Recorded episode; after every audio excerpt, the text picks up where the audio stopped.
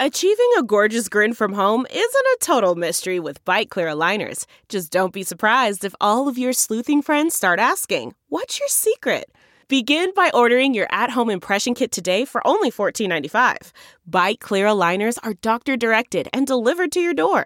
Treatment costs thousands less than braces. Plus, they offer flexible financing, accept eligible insurance, and you can pay with your HSA FSA.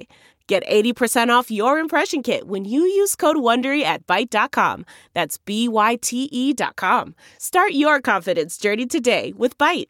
CarMax is putting peace of mind back in car shopping by putting you in the driver's seat to find a ride that's right for you. Because at CarMax, we believe you shouldn't just settle for a car. You should love your car. That's why every car we sell is CarMax certified quality, so you can be sure with upfront pricing that's the same for every customer. So don't settle. Find love at first drive and start shopping now at CarMax.com. CarMax, the way car buying should be.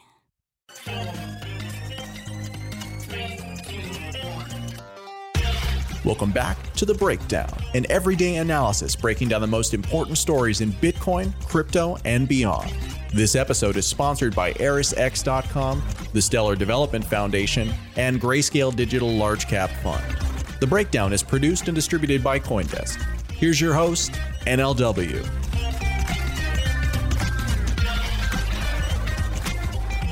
Welcome back to The Breakdown. It is Thursday, May 14th, and today we are doing the second in our series of Surveying the Carnage. Now, this is a series basically that is looking at the economic fallout of the coronavirus crisis and the shutdowns across a number of different industries. And the purpose of this is to move beyond our analysis of what second and third order effects might occur to actually understand which second and third order effects are occurring and how they are playing out in specific industries.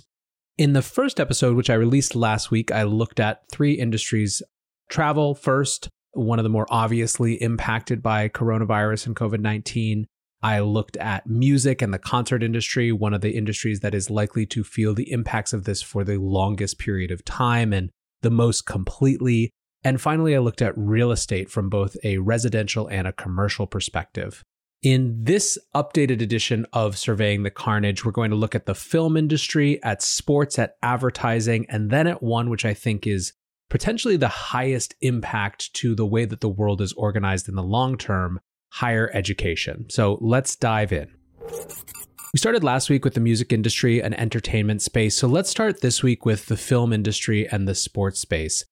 The film industry, from the standpoint of movie theaters, was already hurting. Over the last 3 years, movie theater stocks in companies like AMC were down roughly 75%. So there were already big questions about the future of movie theaters, particularly as it relates to the surge in streaming, this long-term secular trend and shift in consumer behavior away from movie theaters and towards at-home releases. Now, studios already wanted to experiment with direct releases. Many of these studios were involved with some of these streaming projects and had seen the potential, seen the power, but they didn't want to compromise their relationships, or they were battling to not compromise their relationships with the theaters, right?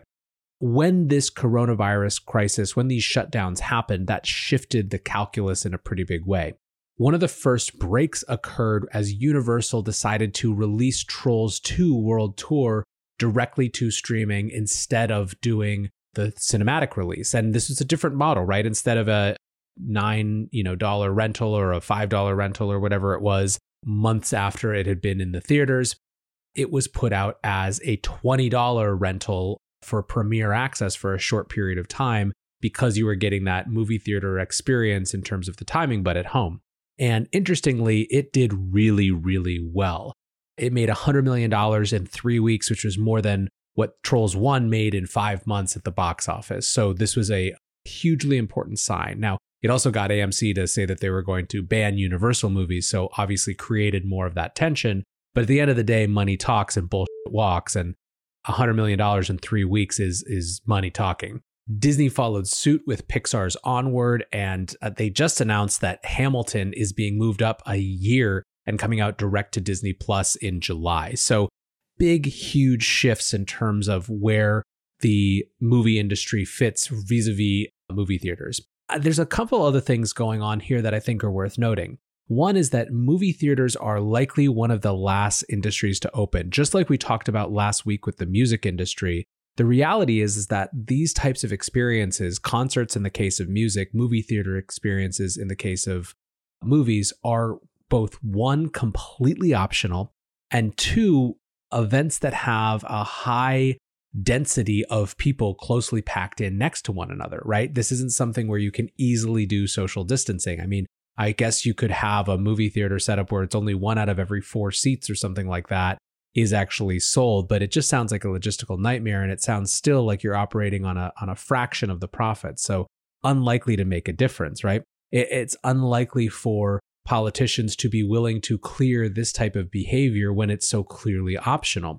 What's more, and this is something that's really important across almost everything that we can talk about in these second order and third order effects, consumer behavior might shift as well, particularly in terms of their willingness to put themselves at risk for these voluntary activities. The Democracy Fund and the UCLA Nationscape Project surveyed 6,700 U.S. adults in the last week in April and found that 61% said that they definitely or probably would not go to the movie theaters after this. So that's a huge, huge net loss for theaters, even if they were allowed to open. This has created havoc for these companies. AMC is now in bankruptcy talks, and actually when news broke that Amazon might be courting them, AMC's stock spiked 56% on that news.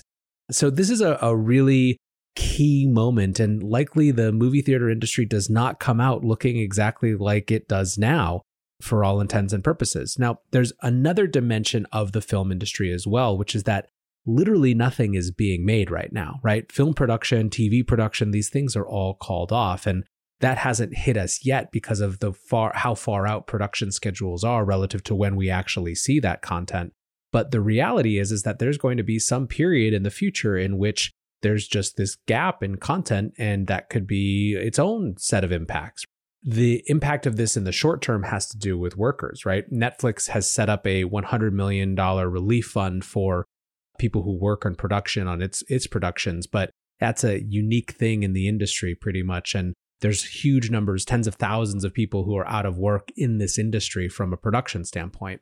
What's more, on the other side of this, people are anticipating that the way they actually have to produce movies, to produce films, to produce TV is going to change as well. There could be constraints that are mandated by governments in terms of things like how many extras they can actually use. You know, you're not going to get the same big, crazy Battle of the Bastards at Game of Thrones if there's a cap to the number of extras. And ultimately, that concerns me less because this industry is filled with creative people who are going to find ways to use CGI, to use digital effects, to use alternative strategies to make that work. But the point here is to recognize that there is disruption to both the consumption and production side of film that will have long lasting impacts. So that is number one, the film industry. Let's shift now to sports. And I think sports are going to have an important place in the long-term story of the US's response to coronavirus. If you'll remember, in mid-March, there was a Monday during which Trump tweeted out that the flu still was killing more people than coronavirus and made that comparison. And by Wednesday, he had declared a state of emergency and everything had changed. And in the span of about 60 to 90 minutes on that Wednesday evening, we had Trump declare that state of emergency. We had Tom and Rita Hanks say that they were infected with coronavirus. And we had the NBA shut down the rest of the season. So the NBA was kind of a third leg of that stool that made a really big impact. It was the first major publicly visible industry that went not just into slight disruption mode, but complete shutdown mode. And it just so happened to happen at the same time as Trump was making this announcement. So I think it was a really instructive and important moment in the way that the US started to actually grapple with the urgency of this disease. So that's neither here nor there, though, in the long term of this industry. Sports is a $71 billion industry with tens of thousands of employees. And like music, like concerts, it is likely to be one of the last to open, at least when it comes to live sporting events. Like music and like movies, there are significant barriers for consumers to be willing to put themselves back in harm's way by going to those events. Same survey that I referenced before, the same percentage, 61%, said that they are definitely or probably not likely to attend a sporting event, a live sporting event, even once the lockdowns are lifted.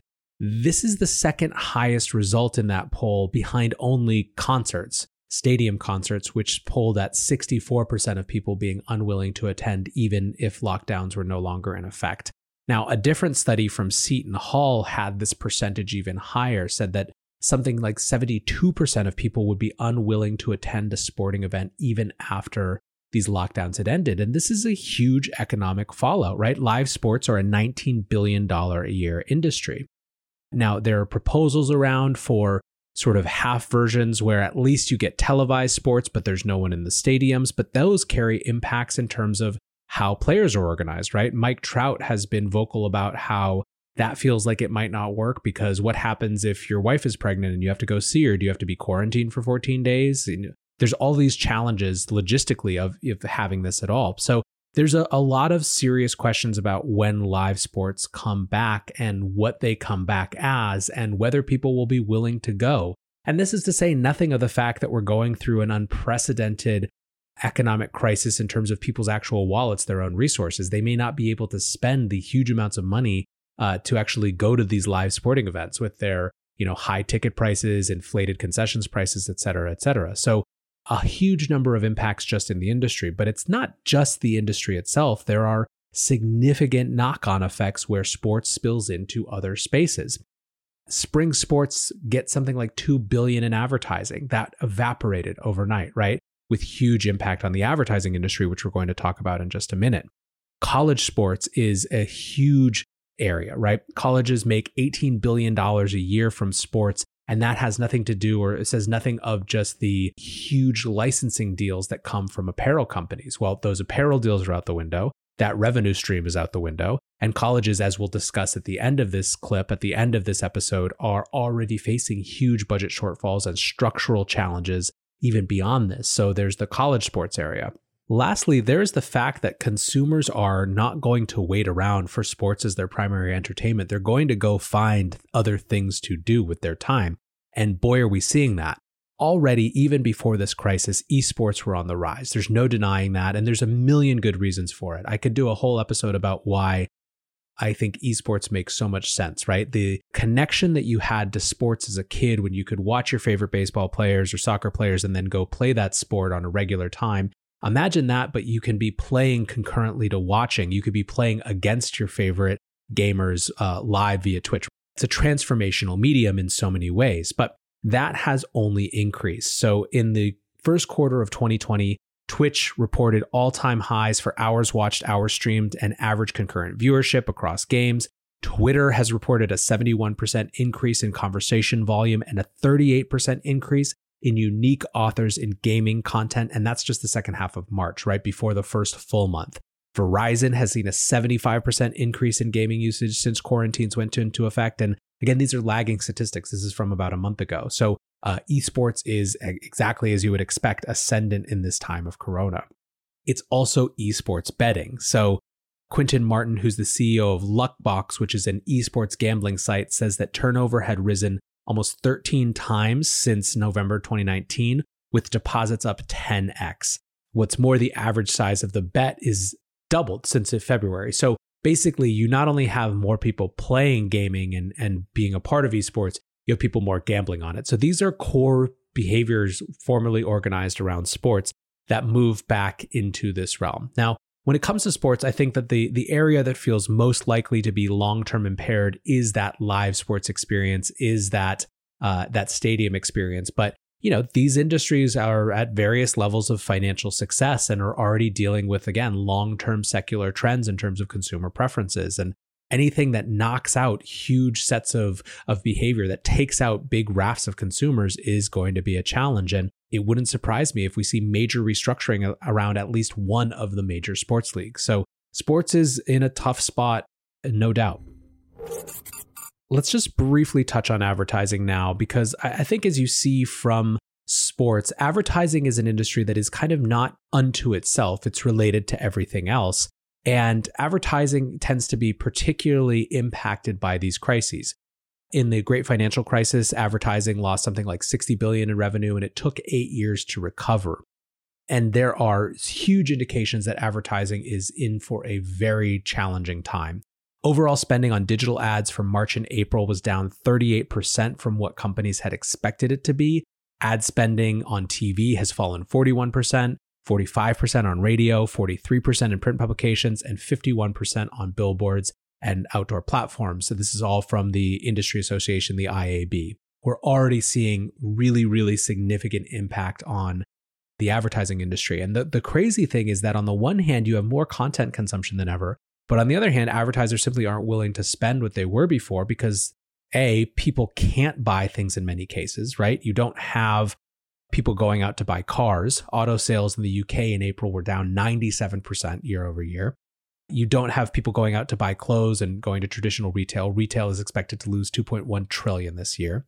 50% of people, according to a Global Web Index survey, say they won't return to brick and mortar shops for some time to a long time after lockups have ended. So there's no cause for these people to advertise, right? There's no benefit to them. You have an industry that employs 500,000 people, roughly 480,000 people in America, that is just going to be cut to its knees. And this gets to something that Danielle DiMartino Booth talked about when she was on the show a couple of weeks ago, which is that a key economic indicator to watch for is the second round of white-collar layoffs as these second and third order effects come home to roost in these other industries like advertising. So that's kind of what I'm watching is how will it impact these big agencies that employ such huge numbers of people, and how will the advertising industry rejigger its offerings? Will it be lower CPMs? Will it be totally different methods? I mean, there's a huge number of things that could happen, but it's sure that something is going to happen because the model that we had before simply will not be sustained at a time when no one is spending money and no one can even really spend money. Support for this podcast and this message come from ErisX. With ErisX, you can trade spot and regulated futures on cryptocurrencies through a licensed U.S.-based exchange. ErisX believes in fair access for all. Sign up today to take advantage of zero fees and learn more at erisx.com/consensus. This episode is also sponsored by the Stellar Foundation. The Stellar Network connects your business to the global financial infrastructure. Whether you're looking to power a payment application or issue digital assets like stablecoins or digital dollars, Stellar is easy to learn and fast to implement. Start your journey today at stellar.org/CoinDesk. Our final sponsor is Grayscale Digital Large Cap Fund. In times like these, diversification is key. Consider Grayscale Digital Large Cap Fund, ticker symbol GDLC. It's the only publicly traded investment product that offers diversified exposure to large cap digital currencies, all from your brokerage account. For more information, visit grayscale.co/CoinDesk. That's grayscale.co/CoinDesk. Now, lastly, let's talk about education. This is an area that I've spent a huge amount of time thinking about. Those of you who don't know, I was a venture capitalist at a firm called Learn Capital for a while in San Francisco, which was one of the earliest education-focused pure play venture firms. And what I mean by that is that it wasn't a social impact fund or a double bottom line fund. It was judged on IRR and the rate of return, just like any other venture capital firm would be, but was focused exclusively on education. And so I had a front row seat to seeing many of the shifts that were happening right in front of our eyes. We were an early investor in General Assembly and many other education companies that you've heard of. And I think that already education was in a tough spot. There was a growing disconnect between the cost of education and the outcomes in terms of actual real wages. And this, to me, is going to be a massive, massive accelerant in what could amount to this dismantling of the education system, in particular the higher education system as we know it. But before we get into higher education, let's talk about a different part, the earlier education, right? Primary education and secondary education. I think that the clear and deleterious impact of these shutdowns in this circumstance is that you're going to see what was already highly unequal outcomes between public and private schools massively accelerate. There's an idea already in education called the summer slide, which is basically the percentage of things that are retained as students move from, one grade to the next. And In many cases, this is one of the best, one of the strongest arguments for a shift in our education model to get rid of the traditional summer season, because we basically have kids who we send off and they lose meaningful percentages of what they've learned around reading comprehension, particularly around math, right? So they have to spend the first period of time of each new school year just catching up, which they wouldn't have to do if we designed the system differently. But either way, we're talking about now a summer slide exacerbated on a huge, huge level. You have kids who may not even be able to go back to school in the fall in some cases. And what we're doing in terms of at-home education is highly unequivalent between public and private schools. In private schools, they are racing to adapt distance learning technologies and live instruction via Zoom and things like that, because their business model relies on parents not pulling them out, right? It relies on parents continuing to pay for their very expensive services. Private education is a luxury good that needs parents to continue to be willing to pay that luxury good price. And private schools are aware of the fact that in a time of economic turmoil, when there is another alternative, even not a desirable alternative, they could be one of the first things on the chopping block. So they have shifted their model aggressively into this distance learning model that involves live concurrent instruction. Public schools don't have that benefit, right? Only something like 22% of public schools are doing any real-time lessons at all across all grades, and only 10% of public schools are doing real-time learning across all grades. So what I mean by that is that 22% are maybe, older kids are doing it at some parts of high school, but younger kids aren't. Only 10% of public schools have real-time instruction in any way, shape, or form across all of their grades. That means that 90% of students are not getting any sort of real-time concurrent instruction, right? They're basically just living in a homework world where they're left to their own devices. Maybe their parents are helping, but their parents are stressed out trying to figure out what they can do at home too. And this is a potential disaster. You're going to see, again, the outcome gap, the learning gap between those kids who have access to private education, those kids who don't, just explode. And of course, the people who are going to suffer the most are the kids who are already the most vulnerable, right? Who don't have parents who can afford to take off a huge amount of time, who maybe live in single parent households. Those are the kids that are going to be the most left behind by this. So you basically have a situation where we're pouring fuel on a fire of already unequal outcomes as it comes to education at the lower levels. Then you have the university system, and the university system is a fascinating case study in what happens when you prop up an industry with cheap debt and how expensive it gets. So I'll get into what that means in just a minute, but basically the price of higher education has been increasing hugely for years and years and years. Between 2008 and 2018, the average tuition at four-year public colleges increased across in every state. On average, tuition increased by 37% during that decade. This reflects itself in the growth in student debt. At the end of 2009, Americans had roughly $772 billion in student loans. A decade later, at the end of 2019, that total had spiked to approximately $1.6 trillion, which is an increase of 107%. This is the largest chunk of debt outside of housing debt. It's bigger than credit cards by almost 2x, right? So it is a huge, huge drag on the American economy that students have to pay this huge amount of debt. But here's the really important thing. Since the 1980s, the cost to attend a four-year university grew 8x as compared to the growth in wages. That means you are paying 8 times as much as the benefit that you could hope to or expect to accrue from wage increases at the same period. This is why, or one of the reasons why, people feel like they are getting farther and farther behind, because they literally are. They actually factually are.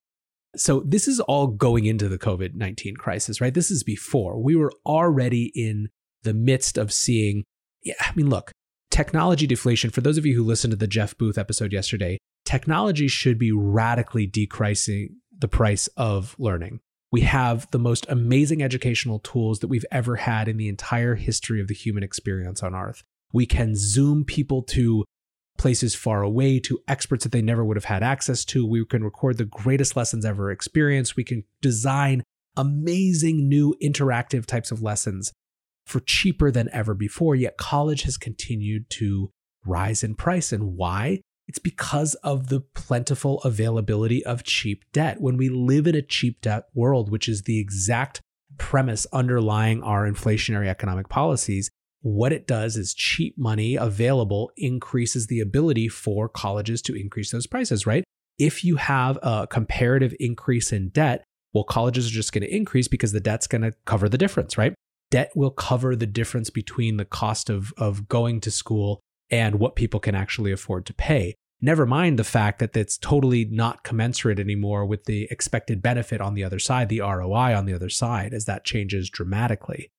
This is what it looks like to be in fiat world, in this land of cheap debt. And so you have, again, cheap debt propping up a system that would be massively changed by technology-based deflation. And frankly, we're seeing, or we have been seeing, that the technology-based deflation nibble around the edges, the increase in coding boot camps and these kind of different models, right? That was already happening in advance of COVID-19. But whatever the case, there was a clear disconnect between the ROI and the value proposition of a four-year college education and the actual cost, even before this crisis. We are about to see the single biggest crisis in higher education business models that we've ever seen. Cal State, which is the largest public four-year university system in the country, has announced that it is going all online this fall. That's 480,000 undergraduates who will be basically all online. You have 50% of colleges who, as of 2018, had no formal online anything, so who were completely unprepared for this. If this goes on to the beginning of 2021, if colleges aren't really able to open up in the fall, which many are worried that they're not going to be able to, the gap between projected revenue and costs, something like 50% will face a 10% or more greater gap between projected revenue and costs, and 25%, 26% will have a more than 20% gap between their projected revenue and costs.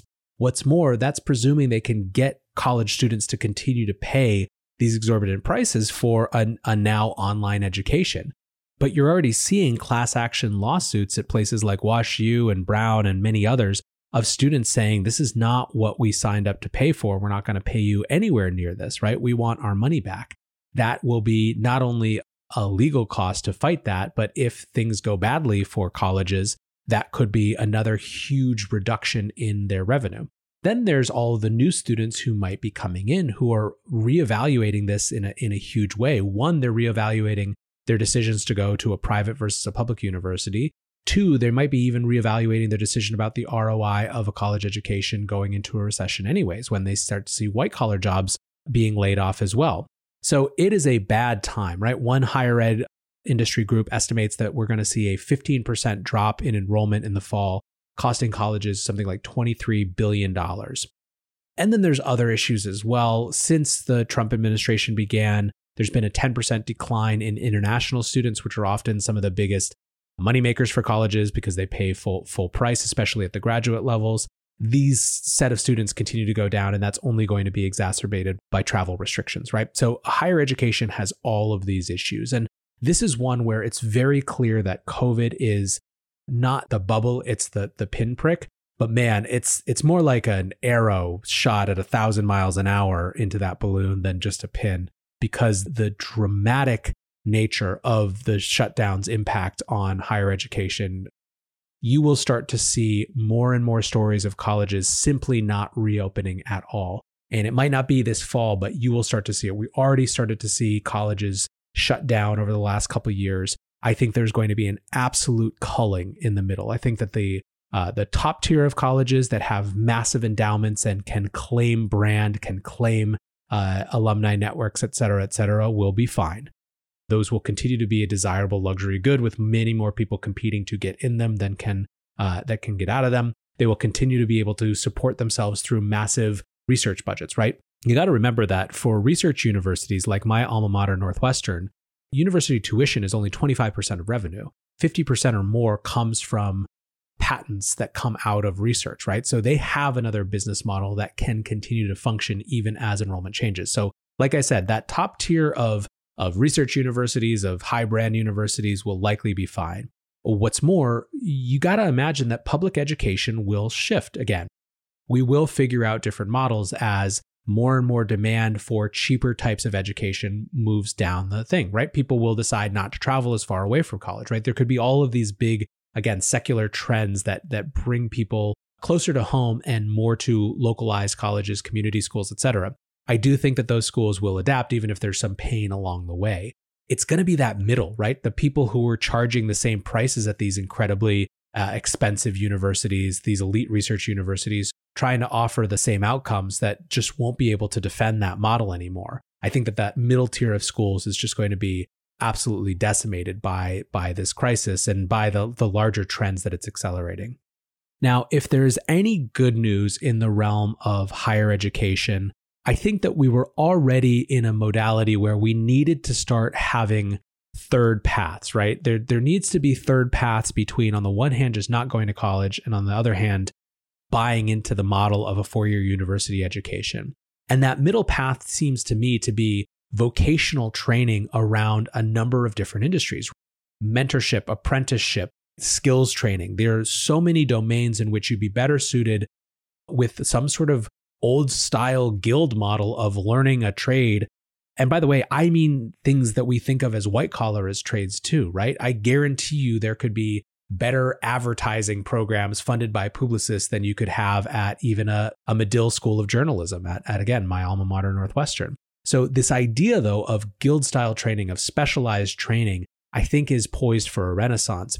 And I think one of the other outcomes of the coronavirus crisis could actually accelerate that, which is a return to domestic supply chains. I believe that one of the things that you're going to see is a major national push for the return of domestic manufacturing and production capacity around a lot of the key parts of our experience where we don't simply want to outsource those things to China. This is going to require a lot of highly specialized manufacturing capacity, highly specialized skill sets and talents. And I think that there will be a burgeoning industry of new types of ateliers and studios and vocational programs and boot camps and et cetera to train people up in those areas. And I don't think that their economic model is going to look the same as these four-year universities. I think they're going to be more directly tied to economic outcomes on the other side. And I think that could be a really positive advancement. So it is clear to me that the higher education bubble has to pop in a major way. And I think the coronavirus is going to do it. But frankly, I'm not that after the first kind of period of pain, I'm not particularly pessimistic about what comes out on the other side. I think that almost anything, if it involves some amount of this third path, is going to be better net-net for individuals and better net-net for society than what we have now. Whew. All right, guys, deep into this one now. I was going to do another industry today, but I think I'm going to save at least one more of these surveying the carnages for this broader idea of supply chains, but particularly in the context of food and some of these other areas that are really important from a national security perspective. So I don't know if that'll be next week or the week after, but I will do an episode on food, on restaurants, and on supply chains more broadly and what the impacts might be. So anyways, guys, thanks as always for listening. I hope that you enjoyed this episode. And until tomorrow, be safe and take care of each other. Peace. Look around. You can find cars like these on AutoTrader, like that car riding your tail. Or if you're tailgating right now, all those cars doubling as kitchens and living rooms are on AutoTrader too. Are you working out and listening to this ad at the same time?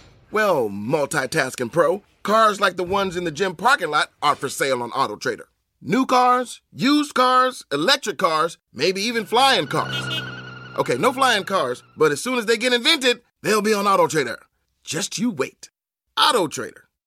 You know how to book flights and hotels. All you're missing is a tool to plan the travel experiences you'll have once you arrive. That's why you need Viator. Book guided tours, activities, excursions, and more in one place to make your trip truly unforgettable. Viator has over 300,000 travel experiences to choose from. Everything from simple tours to extreme adventures and all the niche, interesting stuff in between. So you can plan something that everyone you're traveling with will enjoy. Real traveler reviews give the inside scoop from people who've already been on the experiences you're considering, so you can plan with confidence. Free cancellation helps you plan for the unexpected, and 24/7 customer support means you can travel worry-free. Download the Viator app now and use code Viator10 for 10% off your first booking in the app. Find travel experiences for you. Do more with Viator.